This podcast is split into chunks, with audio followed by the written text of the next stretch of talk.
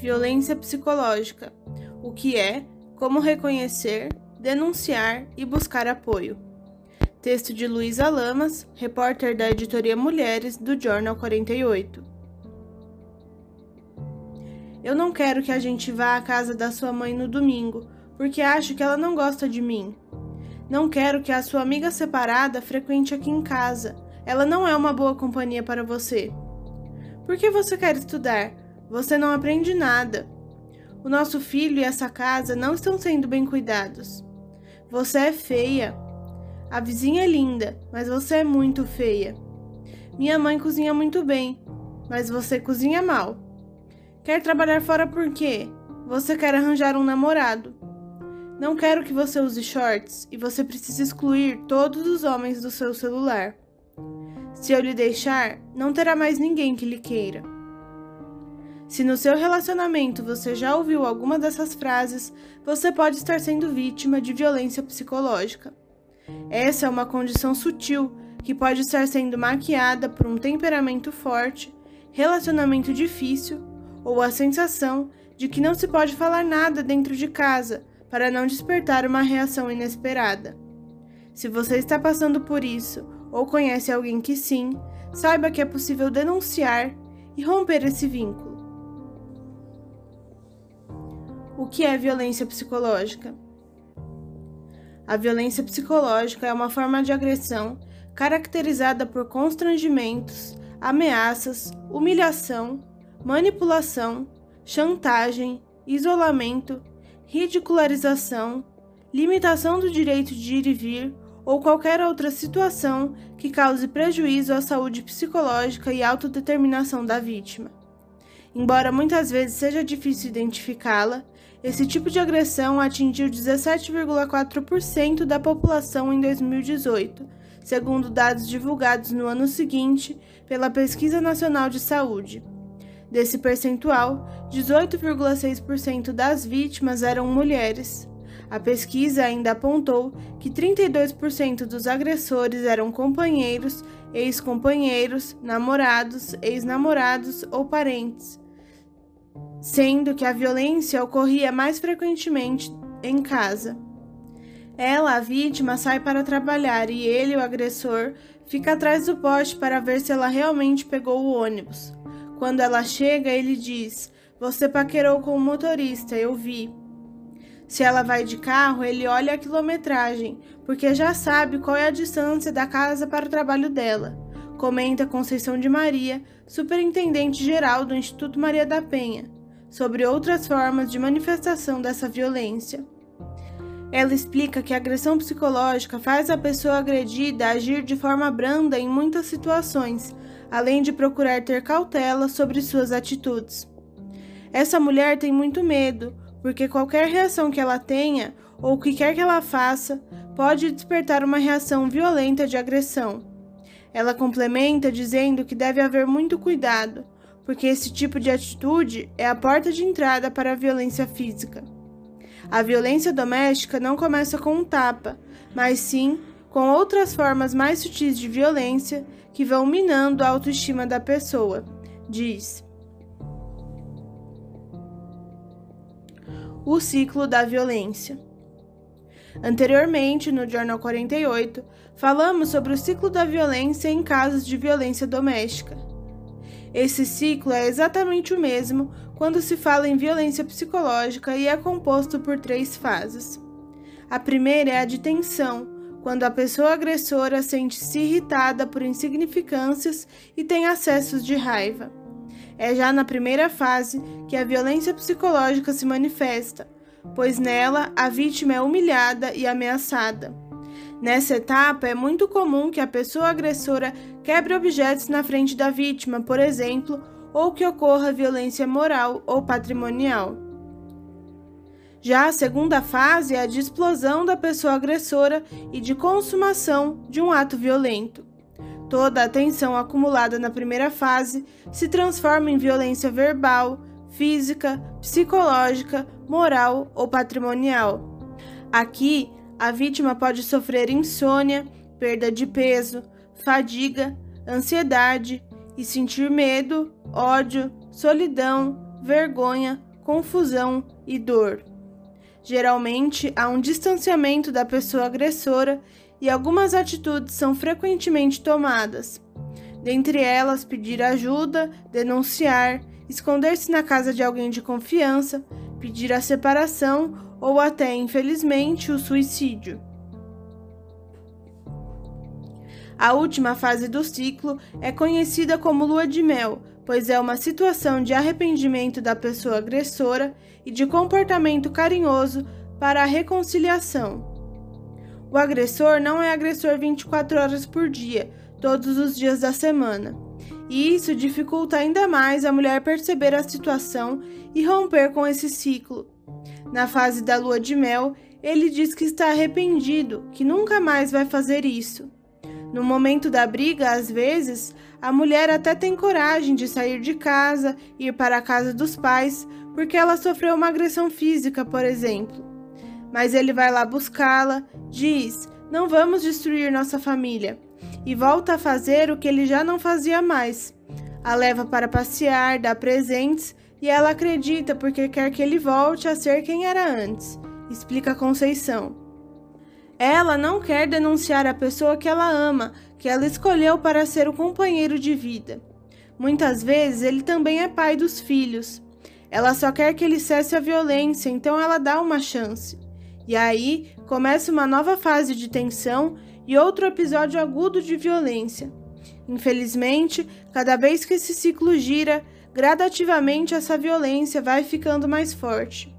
E assim, esse ciclo continua por anos. Passa muito tempo até que ela decida denunciar. Geralmente é quando os filhos já estão crescidos ou quando a violência afeta os filhos. Mas ela espera muito e ainda se culpabiliza. Até ela entender que não há nada que ela faça que vá cessar essa violência, já passou muito tempo, alerta a especialista. A linha tênue entre o atencioso e o manipulador.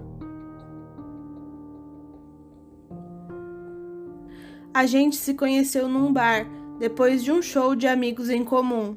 Desde o primeiro dia, ele demonstrou muito interesse em mim e em ficar perto.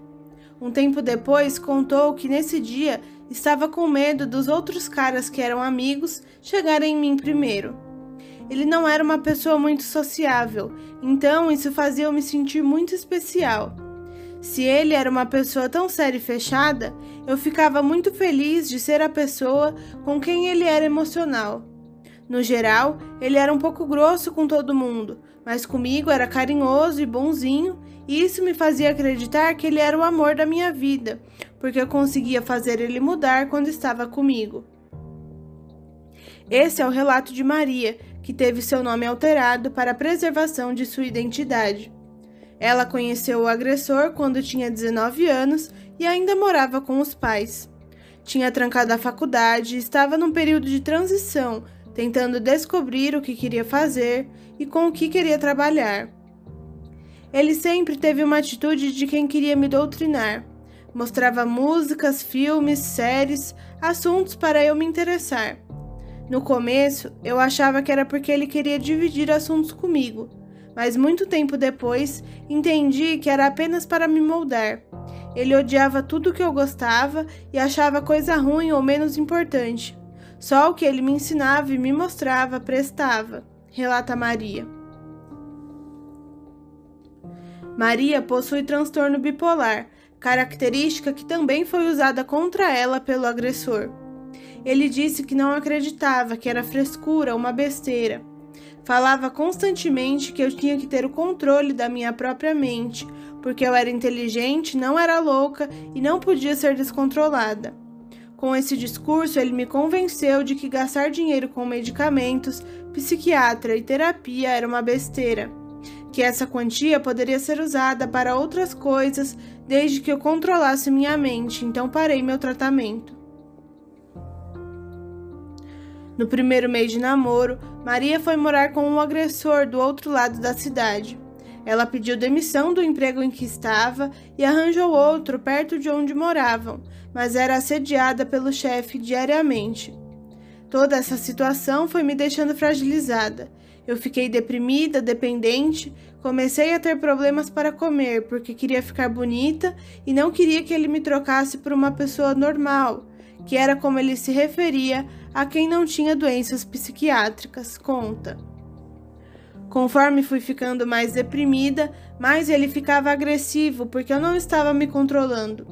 Uma das vezes mais marcantes foi quando ele disse que eu tinha tudo para ser a menina perfeita, se eu não fosse doente mental. Quando ele perdia o controle brigando comigo, porque eu estava chorando ou triste, ele batia na parede, nas coisas, me chamava de doida ou de burra que não sabia fazer nada, diz Maria.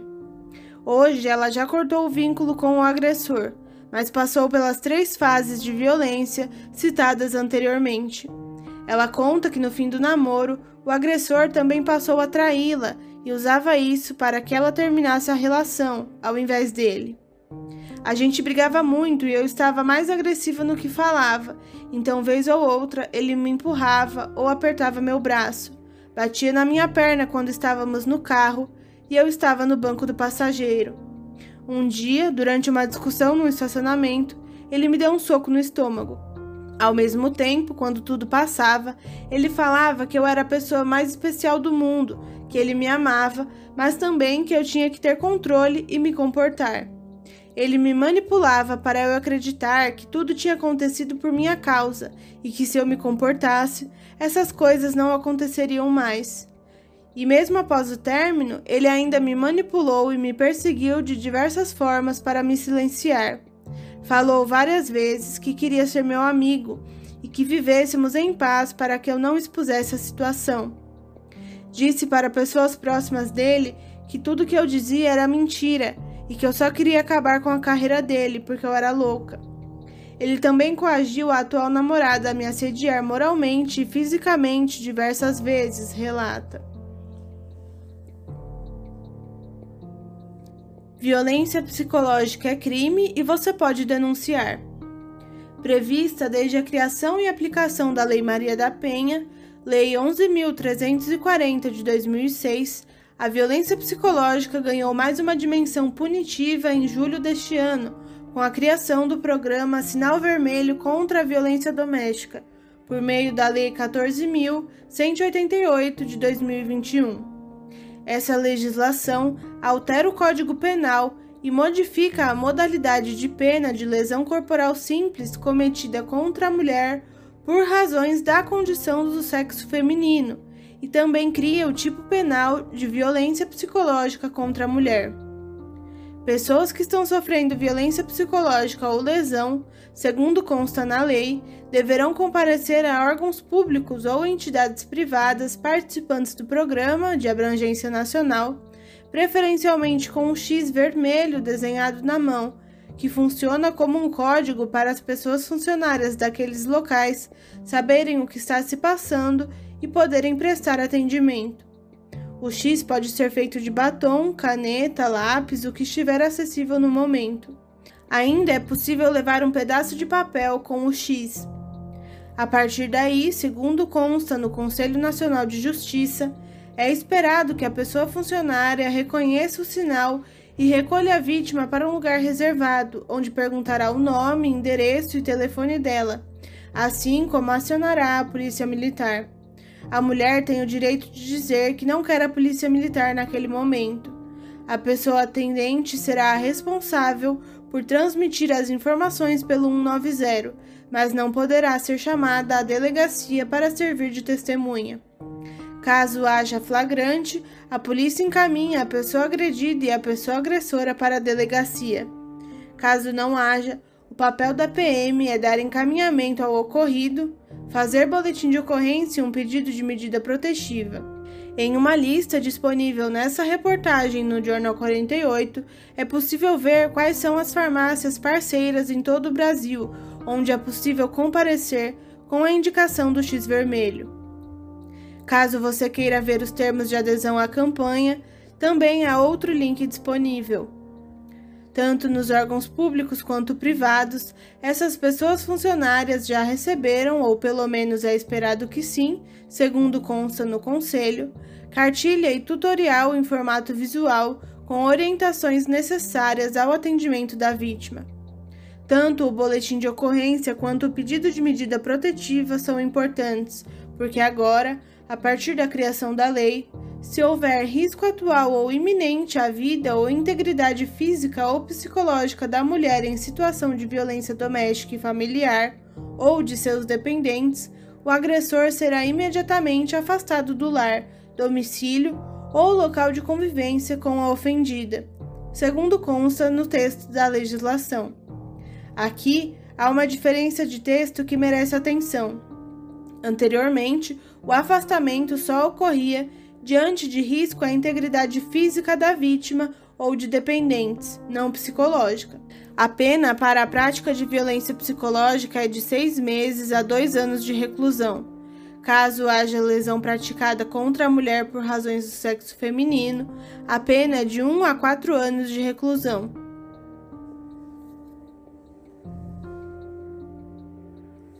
Ligue 180. Caso a pessoa sobrevivente de agressão não se sinta à vontade ou seguro o suficiente para comparecer pessoalmente a um estabelecimento parceiro do programa, há outras formas de fazer denúncia. Ela pode ir diretamente a uma delegacia da mulher e fazer um boletim de ocorrência, assim como pedir medida protetiva. Ou então, ligar para o número 180, principal canal de denúncias do governo federal.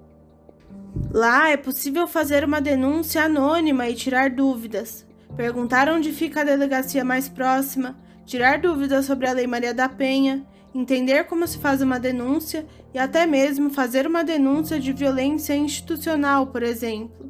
Fui numa delegacia e não fui bem atendida. Chamei a polícia após uma ocorrência de violência doméstica e ela não veio. Estou no estado tal, a hora que eu liguei foi essa. A polícia chegou e não levou o agressor preso em flagrante. E assim vai. 180 atende 24 horas por dia, qualquer dia da semana, em qualquer localidade do Brasil e em 16 países do mundo, explica Conceição de Maria sobre o canal. Ela diz também que a existência de delegacias da mulher está prevista na Lei Maria da Penha, pois é um tipo de política pública de suporte. Existem ainda o Centro de Referência da Mulher, o Juizado de Violência Doméstica e Familiar contra a Mulher e a Casa Abrigo. No Centro de Referência da Mulher não se faz a denúncia, mas lá tem uma equipe multidisciplinar de psicólogas, assistentes sociais e advogadas que vão acolher a mulher vítima de violência e tirar todas as dúvidas dela. Muitas vezes ela não sabe que está passando por violência doméstica, então ela vai entender o que está acontecendo. Saberá em que fase do ciclo da violência ela está e também será traçada uma estratégia até ela conseguir denunciar, porque o momento da denúncia é único e exclusivo da mulher. É ela que sabe quais são as estratégias que ela tem que fazer para conseguir denunciar e levar à frente essa denúncia e muitas vezes ela não consegue fazer isso sozinha. Então o Estado tem que dar esse apoio através dessas políticas públicas, elucida Conceição. A superintendente do Instituto Maria da Penha também explica o papel da Casa Abrigo. A Casa Abrigo tem um endereço sigiloso e não existe demanda espontânea para lá. Se a vítima denunciar e for detectado que ela está sofrendo risco de morte ou de integridade, ela ou a pessoa advogada pode solicitar uma medida protetiva e, se for risco de morte, ela é encaminhada para a casa-abrigo com seus filhos menores, até ser resolvida a situação. Porque, por exemplo, se ocorreu uma tentativa de feminicídio e o agressor está foragido, essa mulher não pode voltar para casa. Ela não pode voltar para a casa dos pais porque ele sabe onde é. Ela não pode voltar para o trabalho porque ele sabe onde é então essa mulher precisa ficar numa casa-abrigo, diz. Obstáculos, misoginia e desafios do direito de acesso à justiça. No ano em que a Lei Maria da Penha completa 15 anos, Conceição reconhece diversos obstáculos que a legislação e a instauração desse tipo de estabelecimento vem sofrendo desde 2006. Infelizmente, nós sabemos que essas políticas só existem nas capitais ou grandes cidades.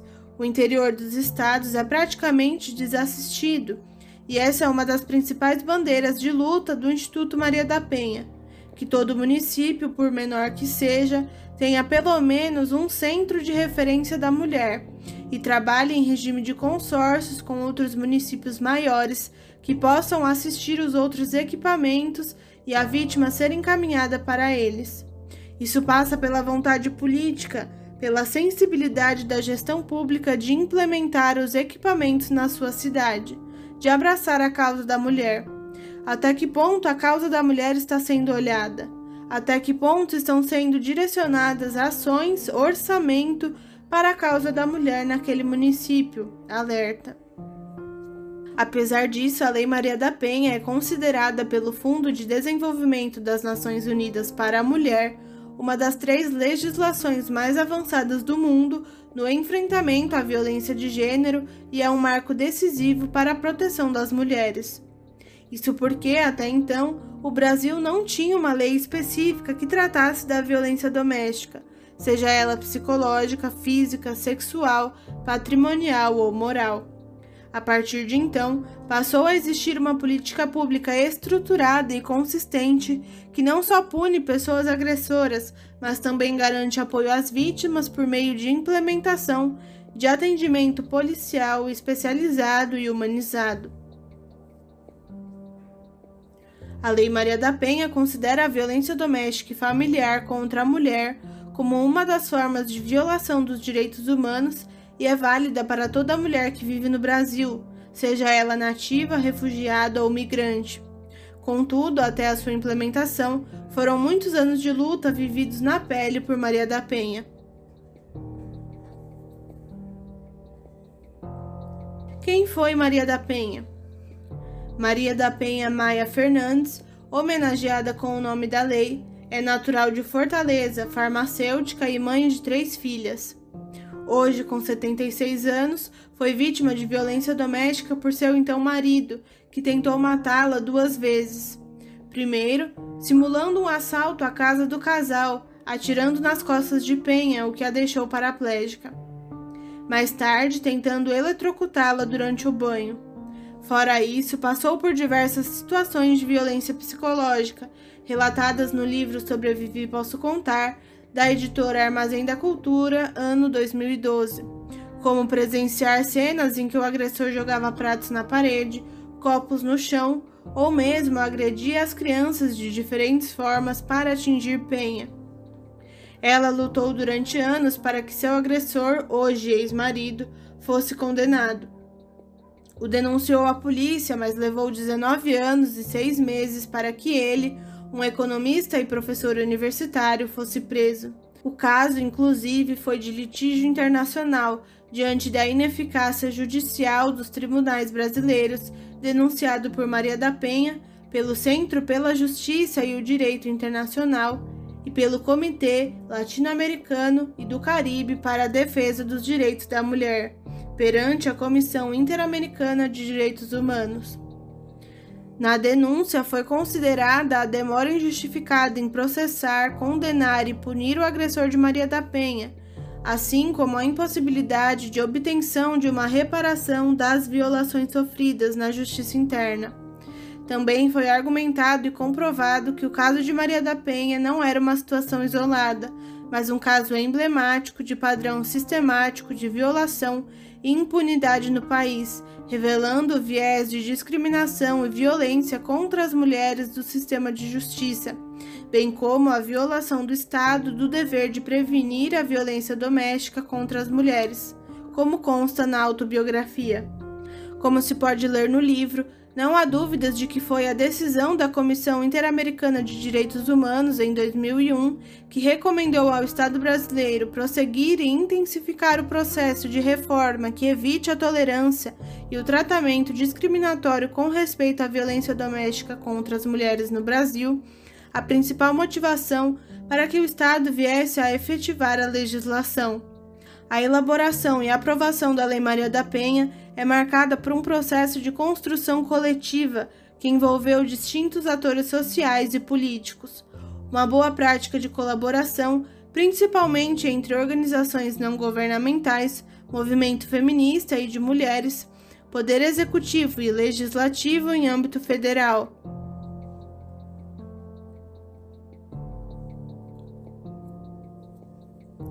Para além da punição, a educação.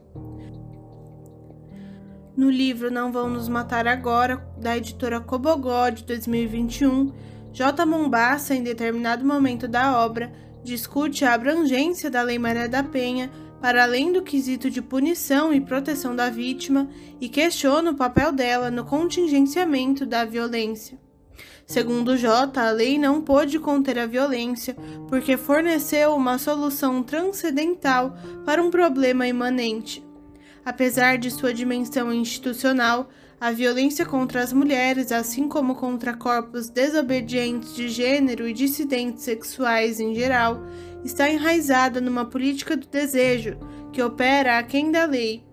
Por isso, ao chamar a polícia para intervir em situações de violência sexista, e ou transfóbica, homofóbica, lesbofóbica, etc., é comum que eles ajam em favor do agressor, pois o que organiza as ações da polícia não é a lei, mas o desejo, que é, nesse caso, o desejo de perpetuação desse sistema que garante o direito de gerir e performar a violência não apenas ao Estado, mas também ao homem cisgênero. A masculinidade tóxica, como projeto de poder, deve ser abordada em qualquer discurso sobre a distribuição social da violência. A violência cis-masculina é uma arma transversal de normalização de gênero e controle social. Ela afeta não apenas mulheres cis e corpos não heterossexuais e trans, mas também os próprios homens cisgêneros que tendem a alcançar esses graus ideais de virilidade, a fim de cumprir com aquilo que a normalidade de gênero requer.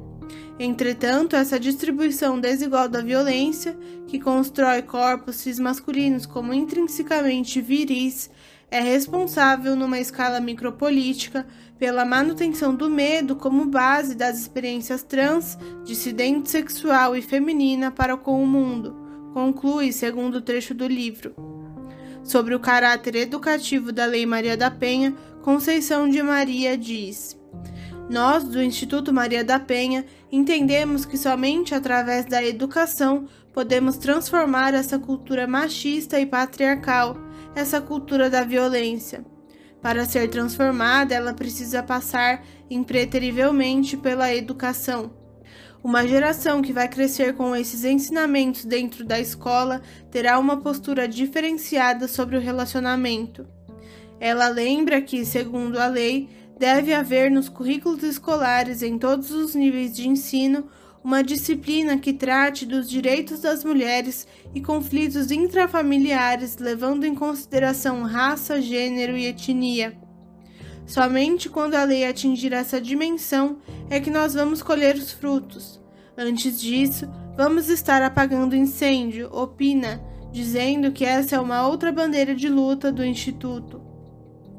Conceição comenta também que recentemente homens condenados pela Lei Maria da Penha passam por grupos reflexivos de reeducação, mas diz que isso, infelizmente, ainda não é uma política de Estado. Algumas cidades e estados pontualmente adotam essa medida.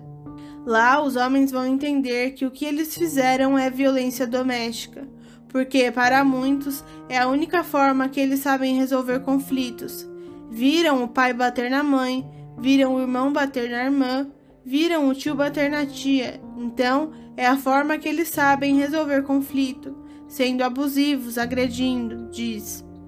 Geralmente, eles ficam muito resistentes a participar, mas quando saem de lá, muitos voltam para dar depoimentos para as turmas que estão começando e precisam passar pelos grupos reflexivos, porque só a penalidade não vai resolver o problema.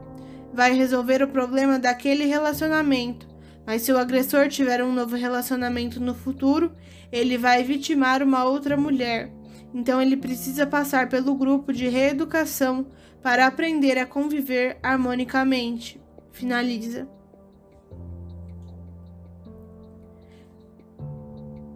Esse texto foi editado por Stephanie Abdala e é um conteúdo autoral do Jornal 48, site jornalístico especializado em direitos humanos.